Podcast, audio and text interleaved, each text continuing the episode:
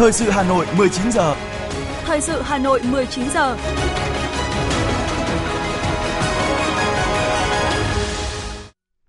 Kính chào và cảm ơn quý vị thính giả đang nghe chương trình thời sự của Đài Phát thanh Truyền hình Hà Nội. Chương trình tối nay thứ sáu ngày 23 tháng 6 năm 2023 sẽ chuyển tới quý vị một số nội dung chính sau đây. Chủ tịch nước Võ Văn Thưởng chủ trì lễ đón trọng thể Tổng thống Đại Hàn Dân Quốc Yoon suk yeol thăm cấp nhà nước tới Việt Nam. Thủ tướng Chính phủ Phạm Minh Chính cùng Tổng thống Hàn Quốc Yoon suk yeol dự diễn đàn doanh nghiệp Việt Nam Hàn Quốc. Tiếp tục chương trình kỳ họp thứ 5 dưới sự chủ trì của Chủ tịch Quốc hội Vương Đình Huệ, Quốc hội đã thảo luận phiên toàn thể tại hội trường về dự án luật kinh doanh bất động sản sửa đổi. Đường vành đai 4 tạo động lực liên kết vùng thúc đẩy phát triển kinh tế. Trong phần tin thế giới có những tin chính như sau. Tàu lặn Titan bị nổ thảm khốc khiến toàn bộ 5 người trên tàu thiệt mạng. Ukraine tuyên bố chặn 13 tên lửa hành trình của Nga và sau đây là nội dung chi tiết sẽ có trong chương trình. Thưa quý vị và các bạn, nhân lời mời của Chủ tịch nước Võ Văn Thưởng, Tổng thống Hàn Quốc Yoon suk yeol và phu nhân thăm cấp nhà nước tới Việt Nam từ ngày 22 đến ngày 24 tháng 6. Sáng nay, tại Phủ Chủ tịch, lễ đón chính thức Tổng thống Hàn Quốc đã được tổ chức trọng thể. Chủ tịch nước Võ Văn Thưởng chủ trì lễ đón. Đây là chuyến thăm cấp nhà nước đầu tiên của ông Yoon suk yeol tới Việt Nam và Việt Nam cũng là nước Đông Nam Á đầu tiên Tổng thống Hàn Quốc tới thăm sau khi nhậm chức hồi tháng 5 năm 2022. Theo Bộ Ngoại giao, Việt Nam và Hàn Quốc đang duy trì cơ chế đối thoại chiến lược ngoại giao an ninh quốc phòng cấp thứ trưởng, đối thoại an ninh Việt Hàn cấp thứ trưởng và đối thoại quốc phòng Việt Hàn cấp thứ trưởng. Hai bên cũng đã ký bản ghi nhớ về bảo mật thông tin quân sự vào năm 2014, biên bản thỏa thuận về khắc phục hậu quả bom mìn sau chiến tranh năm 2016, tuyên bố tầm nhìn chung về hợp tác quốc phòng đến năm 2030. Về hợp tác kinh tế, Hàn Quốc là một trong những đối tác quan trọng hàng đầu của Việt Nam, đứng thứ nhất về đầu tư, thứ hai về ODA sau Nhật Bản, thứ ba về thương mại sau Trung Quốc và Mỹ. Ngay sau lễ đón, Chủ tịch nước Võ Văn Thưởng và Tổng thống Hàn Quốc Yoon suk yeol đã tiến hành hội đàm. Trước đó, Tổng thống Hàn Quốc Yoon suk yeol và đoàn đại biểu cấp cao Hàn Quốc đã đến đặt vòng hoa vào lăng viếng Chủ tịch Hồ Chí Minh, bày tỏ sự ngưỡng mộ đối với công lao to lớn của Chủ tịch Hồ Chí Minh đối với sự nghiệp cách mạng vẻ vang của Đảng và dân tộc Việt Nam. Chiều nay tại Hà Nội, Thủ tướng Chính phủ Phạm Minh Chính cùng Tổng thống Hàn Quốc Yoon suk yeol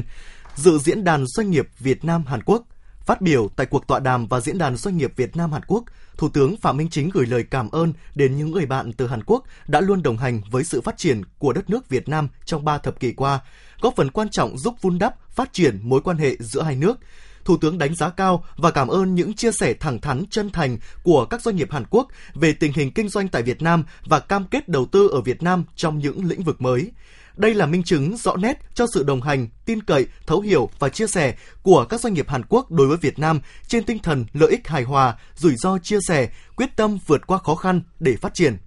Thủ tướng Phạm Minh Chính nêu rõ trong tiến trình đó, Việt Nam rất hoan nghênh sự tham gia tích cực của các nhà đầu tư nước ngoài, nhất là các doanh nghiệp Hàn Quốc. Định hướng thu hút đầu tư hiện nay của Việt Nam là có chọn lọc ưu tiên các lĩnh vực kinh tế xanh, kinh tế số, kinh tế tuần hoàn, kinh tế tri thức, lấy khoa học công nghệ và đổi mới sáng tạo làm nền tảng, lấy chất lượng hiệu quả công nghệ và bảo vệ môi trường là tiêu chí đánh giá chủ yếu phù hợp với chiến lược tăng trưởng xanh của Việt Nam, đáp ứng yêu cầu phát triển bền vững. Theo đó, Việt Nam khuyến khích các doanh nghiệp Hàn Quốc đầu tư vào Việt Nam các lĩnh vực tiềm năng như đổi mới sáng tạo, chuyển đổi số, công nghệ sinh học, điện tử, bán dẫn, năng lượng sạch, kinh tế xanh, đô thị thông minh, nông nghiệp công nghệ cao – Đặc biệt, Thủ tướng mong các doanh nghiệp Hàn Quốc tăng cường đầu tư các lĩnh vực công nghiệp văn hóa, công nghiệp giải trí. Đây cũng là những lĩnh vực mà Hàn Quốc có thế mạnh và sự hợp tác này có tính bổ trợ, cùng nhau phát triển.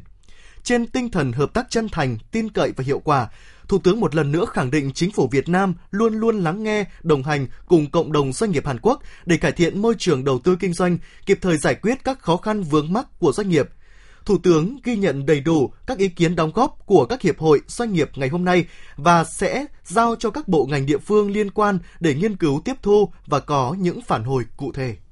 Chiều nay với 95,14% đại biểu tán thành, Quốc hội đã chính thức thông qua nghị quyết về việc lấy phiếu tín nhiệm bỏ phiếu tín nhiệm đối với người giữ chức vụ do Quốc hội, Hội đồng Nhân dân bầu hoặc phê chuẩn sửa đổi. Nghị quyết có nhiều điểm đáng chú ý, trong đó để bảo đảm hiệu quả thiết thực của việc lấy phiếu tín nhiệm, nghị quyết chỉ xác định đối tượng thuộc diện được lấy phiếu tín nhiệm là những người giữ chức vụ có tầm ảnh hưởng quan trọng đến việc ban hành và thực thi chính sách hoặc người giữ chức vụ tại các cơ quan hoạt động thường xuyên và có vai trò lãnh đạo chỉ đạo mà không áp dụng đồng loạt đối với tất cả các chức vụ, chức danh do Quốc hội, Hội đồng Nhân dân bầu, phê chuẩn. Nghị quyết cũng quy định việc xem xét miễn nhiệm đối với người có quá nửa tổng số phiếu đánh giá không tín nhiệm có thể được thực hiện tại kỳ họp đó hoặc kỳ họp gần nhất là để bảo đảm tính linh hoạt trong việc thực hiện các quy trình về công tác nhân sự.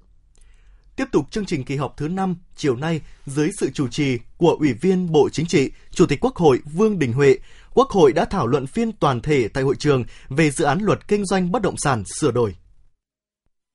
Đồng thuận với những nội dung được đưa ra trong dự thảo luật, tuy nhiên các đại biểu đề nghị ban soạn thảo nghiên cứu các nội dung đảm bảo tính thống nhất với các luật có liên quan. Theo đại biểu Tạ Đình Thi đoàn Hà Nội, tại kỳ họp thứ 5 này và kỳ họp thứ 6, Quốc hội sẽ xem xét thông qua ba luật có liên quan mật thiết đến nhau, đó là luật đất đai sửa đổi, luật nhà ở sửa đổi và luật kinh doanh bất động sản sửa đổi.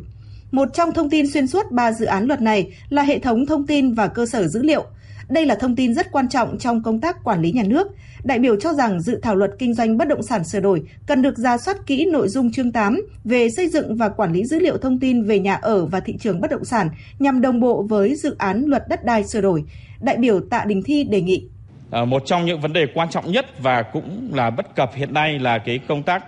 về công khai và minh bạch thông tin của các dự án bất động sản.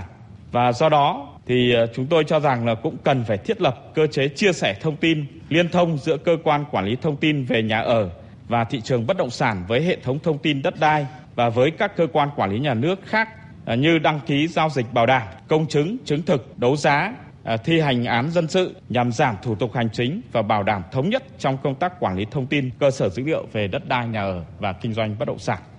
Để góp phần hoàn chỉnh dự thảo luật, các đại biểu đề nghị dự thảo luật cần tiếp tục ra soát các quy định nhằm đảm bảo thể chế hóa đầy đủ các chủ trương lớn của Đảng, đặc biệt là Nghị quyết 18, Nghị quyết 11 để hoàn thiện cơ chế chính sách phát triển và quản lý chặt chẽ thị trường bất động sản, quyền sử dụng đất, đảm bảo an toàn, ổn định, vận hành thông suốt cho thị trường bất động sản và các thị trường có liên quan như thị trường về tiền tệ, tín dụng, đồng thời khắc phục tình trạng đầu cơ về đất đai, đảm bảo hài hòa lợi ích của nhà nước, doanh nghiệp và người dân, tăng cường thực hiện giao dịch không dùng tiền mặt trong giao dịch bất động sản. Đại biểu Điểu Huỳnh Sang đoàn Bình Phước nêu ý kiến. À, các cái điều kiện kinh doanh bất động sản thì cũng có nên quy định à, định lượng về năng lực tài chính cũng như là các cái năng lực khác của nhà đầu tư và các quy định về điều kiện đối với nhà ở, công trình xây dựng đưa vào kinh doanh nó phải đồng bộ thống nhất với luật nhà ở sửa đổi và luật đất đai sửa đổi và đồng thời là quy định cụ thể hơn về căn cứ pháp lý để xử lý trường hợp nhà đầu tư không còn đủ năng lực thực hiện dự án hoặc là không muốn tiếp tục thực hiện dự án nhằm tiếp tục triển khai dự án và bảo đảm quyền lợi hợp pháp của nhà đầu tư nhưng không tạo cái kẽ hở à, và cái việc lợi dụng chính sách Nhấn mạnh cần có chế tài đủ mạnh để ngăn chặn xử lý những vi phạm trong kinh doanh bất động sản, đại biểu Nguyễn Lâm Thành đoàn Thái Nguyên cho rằng Tại khoản 3 quy định cấm gian lận, lừa dối trong kinh doanh bất động sản, đề nghị cần làm rõ nội hàm của hành vi này. Trên thực tế vừa qua, bất động sản bị bóp méo nhiều, có lúc bị lũng đoạn bởi có hành, bởi các hành hành vi tạo nhu cầu giả, tạo sóng thị trường với nhiều thủ đoạn tinh vi, lôi kéo người mua cùng với các chiêu trò quảng cáo gây sốt. Bên cạnh đó, mặc dù đã có những điều khoản thỏa thuận trong hợp đồng, nhưng nhà đầu tư kinh doanh bất động sản không thực hiện đúng, gây bất lợi, tranh chấp, thiệt hại cho người mua. Do vậy, cần có những chế tài đủ mạnh để ngăn chặn, xử lý những vi phạm. Nhấn mạnh sửa đổi luật kinh doanh bất động sản phải tạo ra tính ổn định về chính sách, đại biểu Trần Văn Khải đoàn Hà Nam cho biết, thị trường bất động sản lên xuống luôn rình rập yếu tố rủi ro. Nếu chính sách của nhà nước không điều tiết kịp thời, không có giải pháp hữu hiệu, có thể ảnh hưởng gây khủng hoảng tài chính, cao hơn nữa là khủng hoảng kinh tế. Vì vậy, chính sách của nhà nước đối với thị trường bất động sản là rất quan trọng, nhưng hiện nay chúng ta chưa điều tiết được thị trường này. Đại biểu Trần Văn Khải đề nghị. Cử tri thì ờ, có cái mong muốn là sửa đổi luật uh, kinh doanh bất động sản lần này ấy, làm sao để xóa bỏ được cái tư duy ờ, không buôn gì lãi bằng buôn đất và phải xóa bỏ được cái làm sao để cho người nghèo không nghèo hơn vì vì bất động sản ờ, làm sao để cho thế hệ sau của chúng ta không vô vọng với lại cái ước mơ có được căn nhà của mình. Tức là chúng ta phải điều tiết cái thị trường này như thế nào cùng với các cái luật khác khẳng định dự án luật kinh doanh bất động sản sửa đổi là dự án luật quan trọng được cử tri, nhân dân và các doanh nghiệp kinh doanh bất động sản rất quan tâm. Các đại biểu cho rằng, dự án nếu được Quốc hội thông qua sẽ góp phần tháo gỡ điểm nghẽn, phát triển thị trường bất động sản và quản lý chặt chẽ thị trường này. Nhấn mạnh quy định về điều kiện kinh doanh bất động sản là rất cần thiết, nhiều đại biểu cho rằng dự thảo luật cần quy định rõ năng lực tài chính của nhà đầu tư nhằm bảo vệ quyền lợi của bên mua, bên thuê nhà. Bởi thời gian vừa qua, không ít chủ đầu tư có vốn sở hữu thấp, chủ yếu là vốn ngân hàng, khi có sự cố xảy ra sẽ gây hậu quả lớn cho người mua và ngân hàng.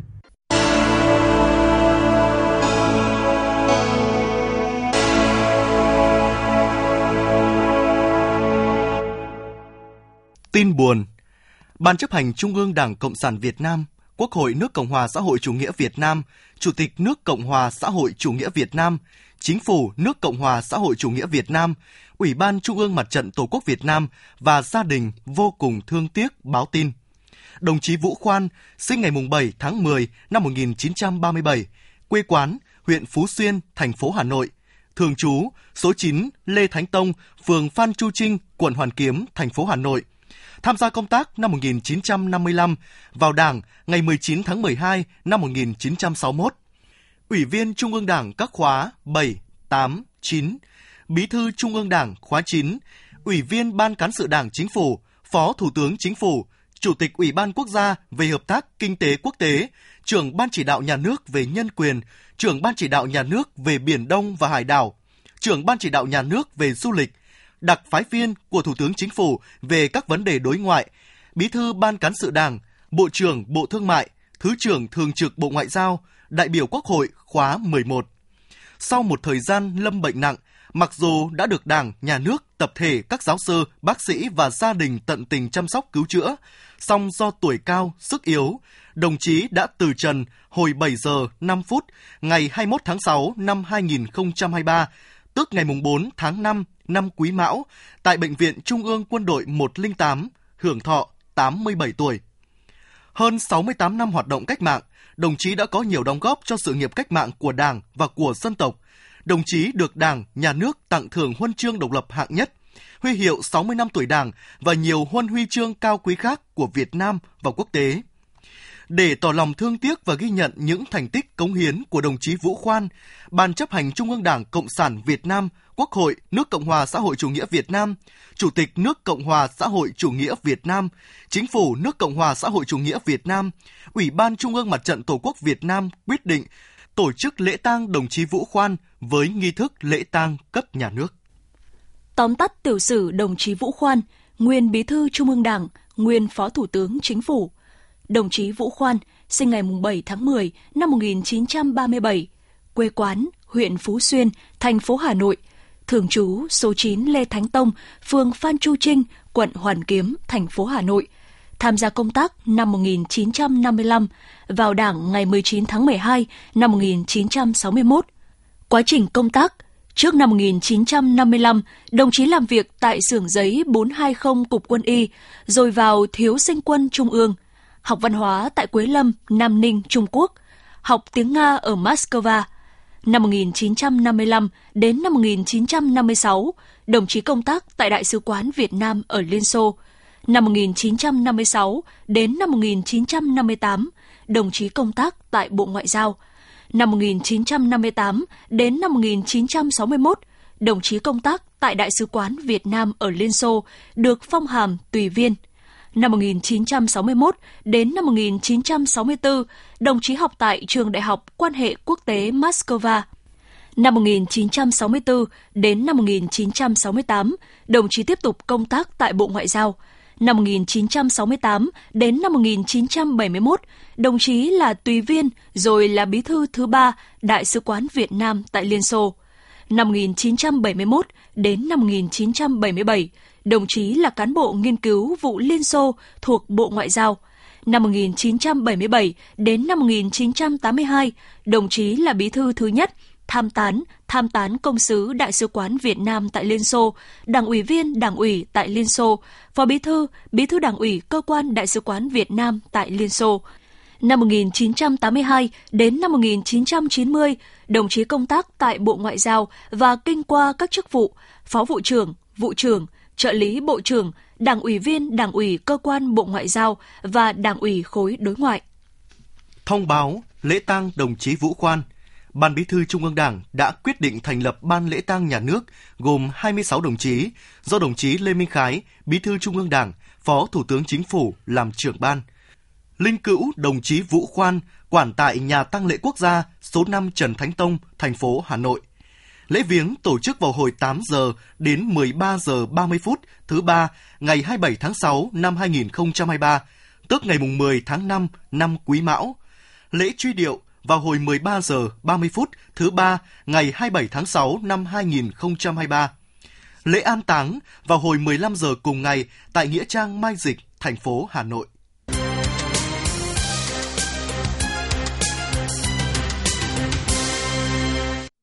Thưa quý vị và các bạn, dự án đầu tư xây dựng đường vành đai 4 vùng thủ đô Hà Nội được Quốc hội thông qua chủ trương đầu tư tại nghị quyết số 56 ngày 16 tháng 6 năm 2022. Thành ủy Hà Nội đã ban hành nghị quyết số 07 về chủ trương triển khai dự án đầu tư xây dựng tuyến đường vành đai 4 vùng thủ đô Hà Nội. Đến nay, cả hệ thống chính trị của thành phố, đặc biệt 7 quận huyện có dự án đi qua, đã và đang dồn sức thực hiện các công việc liên quan để triển khai dự án đúng tiến độ, chuẩn bị cho khởi công dự án vào ngày 25 tháng 6. Dự án sau khi hoàn thành sẽ là điểm nhấn quan trọng, tạo động lực liên kết vùng, thúc đẩy phát triển kinh tế. Đường vành đai 4 vùng thủ đô là dự án có ý nghĩa đặc biệt quan trọng, góp phần mở rộng không gian phát triển cho Hà Nội, tăng cường khả năng kết nối, tạo động lực, tác động lan tỏa liên vùng, tạo bước đột phá trong phát triển kinh tế xã hội của thành phố. Với quyết tâm đưa dự án mang tầm chiến lược, giải quyết nhu cầu thực tiễn cấp bách, giúp mở rộng không gian phát triển, khai thác các nguồn lực thúc đẩy phát triển kinh tế xã hội, không chỉ riêng cho Hà Nội mà còn cho các địa phương trong vùng thủ đô từ năm 2021 đến nay, chính phủ, các bộ ngành và địa phương đã nỗ lực nghiên cứu tìm giải pháp khả thi. Đặc biệt, thể hiện vai trò đầu tàu, Hà Nội thống nhất với các địa phương đề xuất phương án cùng đầu tư toàn tuyến, trong đó thành phố là đầu mối triển khai. Nghị quyết đại hội lần thứ 17 Đảng bộ thành phố xác định một trong ba khâu đột phá của nhiệm kỳ này là tập trung phát triển đồng bộ hạ tầng giao thông kết nối đô thị trung tâm với khu vực ngoại thành, các đô thị vệ tinh, các tỉnh thành phố trong vùng thủ đô. Do đó, việc sớm đầu tư tuyến đường vành đai 4 vùng thủ đô được xác định là một trong các nhiệm vụ trọng tâm cần ưu tiên tập trung lãnh đạo chỉ đạo nhằm từng bước hoàn thiện kết cấu hạ tầng giao thông của thủ đô theo quy hoạch.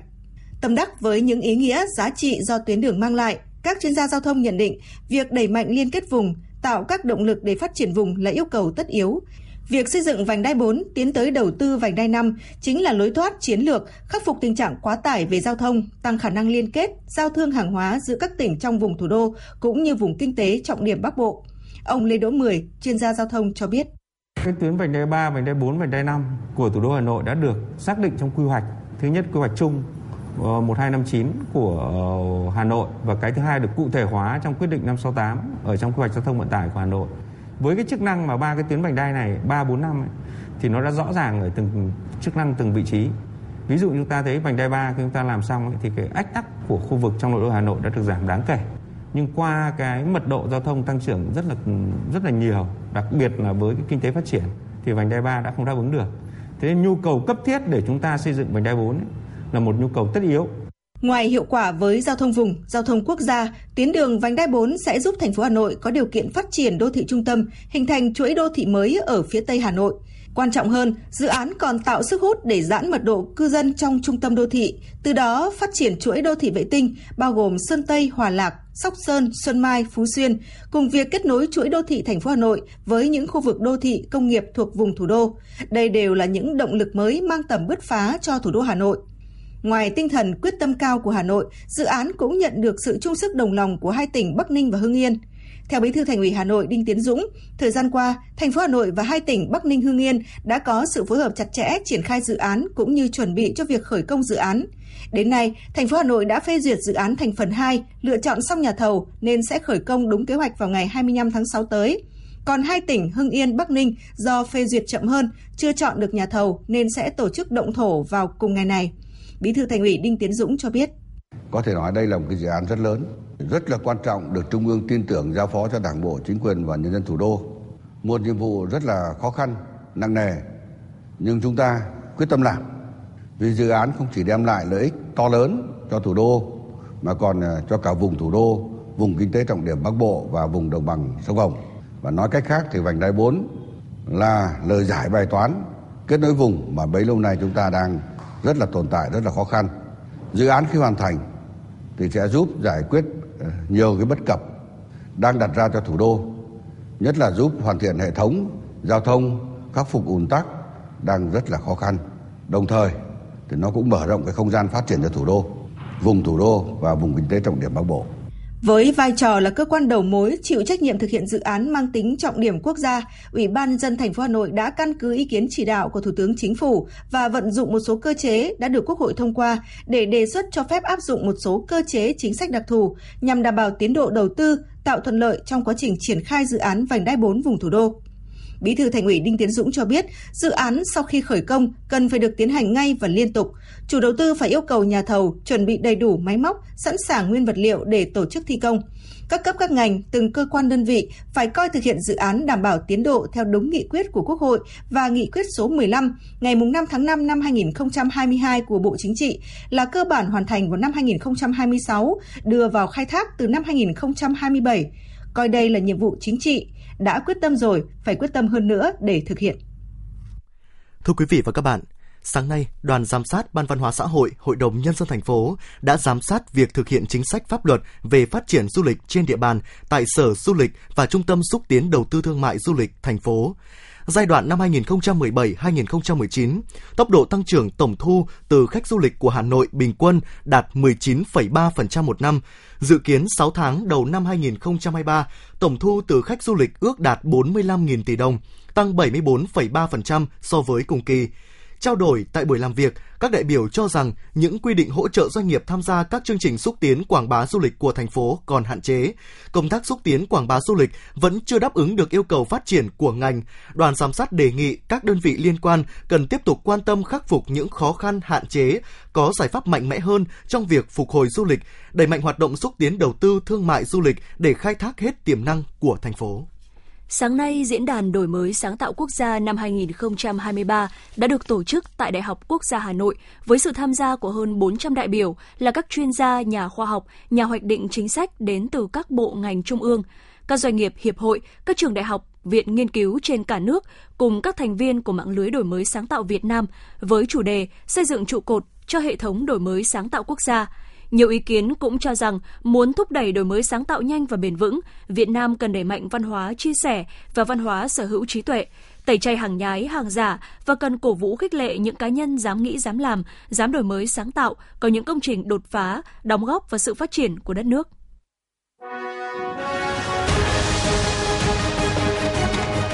Thời sự Hà Nội, nhanh, chính xác, tương tác cao. Thời sự Hà Nội, nhanh, chính xác, tương tác cao.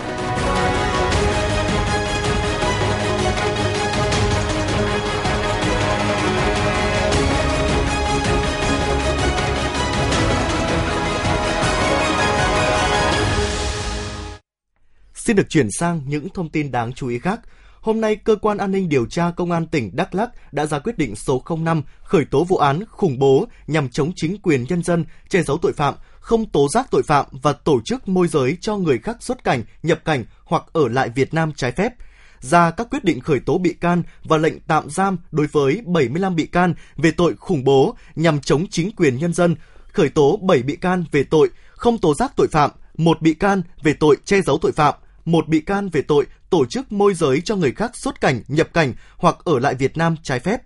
Các quyết định khởi tố bị can và lệnh tạm giam bị can nêu trên đã được Viện Kiểm sát cung cấp phê chuẩn.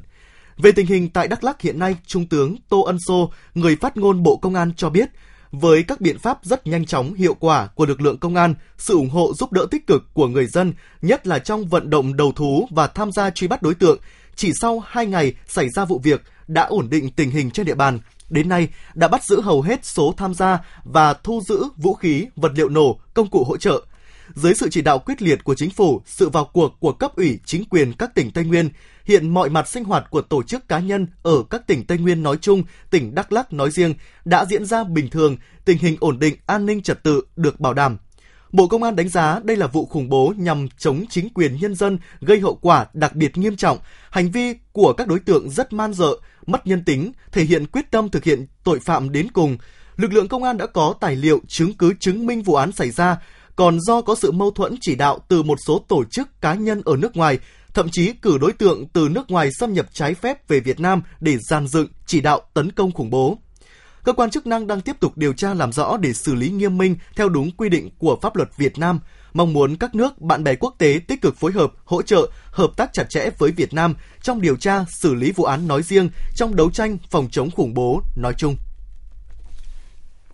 Thưa quý vị và các bạn, chiều nay chiếc xe buýt đang di chuyển tới lối lên đường vành đai 3 trên cao, đoạn đối diện 281 Khuất Duy Tiến thì bất ngờ bốc cháy dữ dội. Sau khi nhận tin báo, đội cảnh sát phòng cháy chữa cháy và cứu nạn cứu hộ, công an quận Cầu Giấy đã điều hai xe chữa cháy cùng hàng chục cán bộ chiến sĩ tới hiện trường dập lửa. Đội cảnh sát giao thông số 7 cũng huy động cán bộ tới hiện trường để phân luồng giao thông. Tại hiện trường, chỗ xe chiếc xe khách bốc cháy hoàn toàn, cột khói từ vụ cháy bốc cao hàng chục mét, vụ việc khiến giao thông qua lại đường vành đai 3 trên cao và đường Khuất Duy Tiến hướng Thanh Trì bị ùn ứ. Theo một số nhân chứng, thời điểm xảy ra vụ cháy, chiếc xe buýt không có hành khách, vụ việc không gây thiệt hại về người.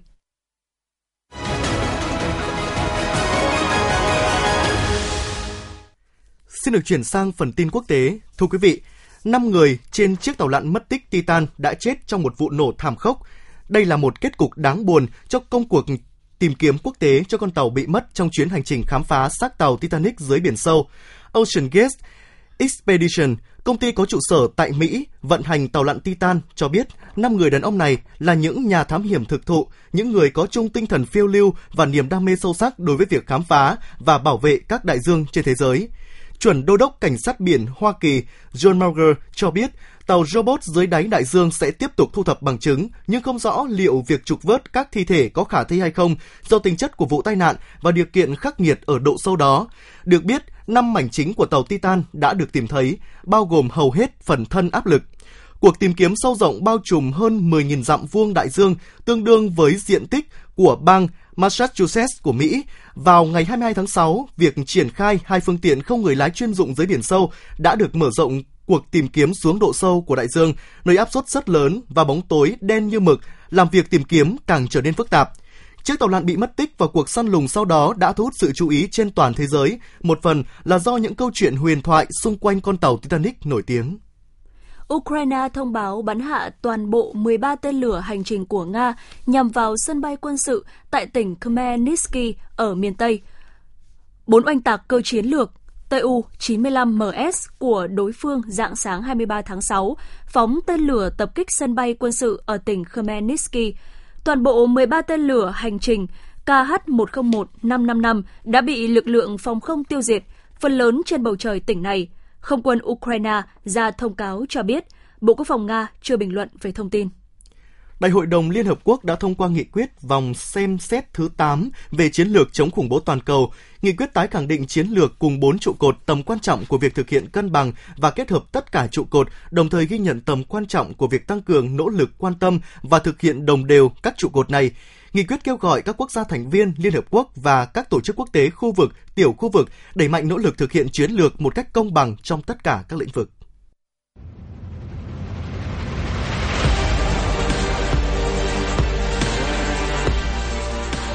Bản tin thể thao Bản tin thể thao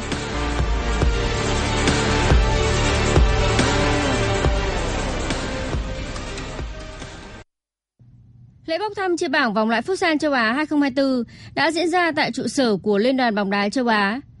Đội tuyển Futsal Việt Nam nằm ở nhóm hạt giống số 1 và được xếp vào bảng D cùng 3 đối thủ yếu hơn là Hàn Quốc, Nepal và Mông Cổ. Đây được xem là bảng đấu thuận lợi đối với thầy trò huấn luyện viên Diego Gustozi để giành ngôi đầu bảng D. Tham dự vòng loại Futsal châu Á 2024 có tổng cộng 31 đội tuyển, được chia thành 8 bảng và sẽ thi đấu tại địa điểm tập trung ở 8 quốc gia đăng cai. 8 đội đứng thứ nhất ở 8 bảng đấu cùng 7 đội nhì có thành tích tốt nhất và đội đăng cai sẽ tranh tài ở vòng chung kết. Vòng loại Futsal châu Á 2023 sẽ được diễn ra từ ngày 7 đến ngày 11 tháng 10 năm 2023. Sáng nay, tiền vệ Nguyễn Quang Hải đã có màn ra mắt câu lạc bộ Công an Hà Nội với bản hợp đồng kéo dài một năm rưỡi. Cầu thủ 26 tuổi dự kiến sẽ thi đấu trong những trận còn lại của V-League 2023 và mùa giải mới 2024. Quang Hải sẽ tập luyện cùng các đồng đội mới để chuẩn bị cho trận đấu vào ngày mai gặp câu lạc bộ Hồng Lĩnh Hà Tĩnh. Đây là sự bổ sung cần thiết cho công an Hà Nội để hướng tới chức vô địch. Hiện tại, đội bóng của huấn luyện viên Flavio Cruz đang xếp thứ hai, kém đội đầu bảng V-League Đông Á Thanh Hóa chỉ một điểm. Dự báo thời tiết đêm 23 ngày 24 tháng 6 năm 2023, khu vực trung tâm thành phố Hà Nội nhiều mây có mưa vừa mưa to, có nơi mưa rất to và rông. Trong mưa rông có khả năng xảy ra lốc xét và gió giật mạnh, gió đông nam cấp 2, nhiệt độ từ 24 đến 29 độ. Quý vị và các bạn vừa nghe chương trình thời sự của Đài Phát thanh Truyền hình Hà Nội, chỉ đạo nội dung Nguyễn Kim Khiêm, chỉ đạo sản xuất Nguyễn Tiến Dũng, tổ chức sản xuất Xuân Luyến, đạo diễn Hoa Mai, phát thanh viên Võ Nam Thu Minh cùng kỹ thuật viên Duy Anh phối hợp thực hiện. Thân ái chào tạm biệt.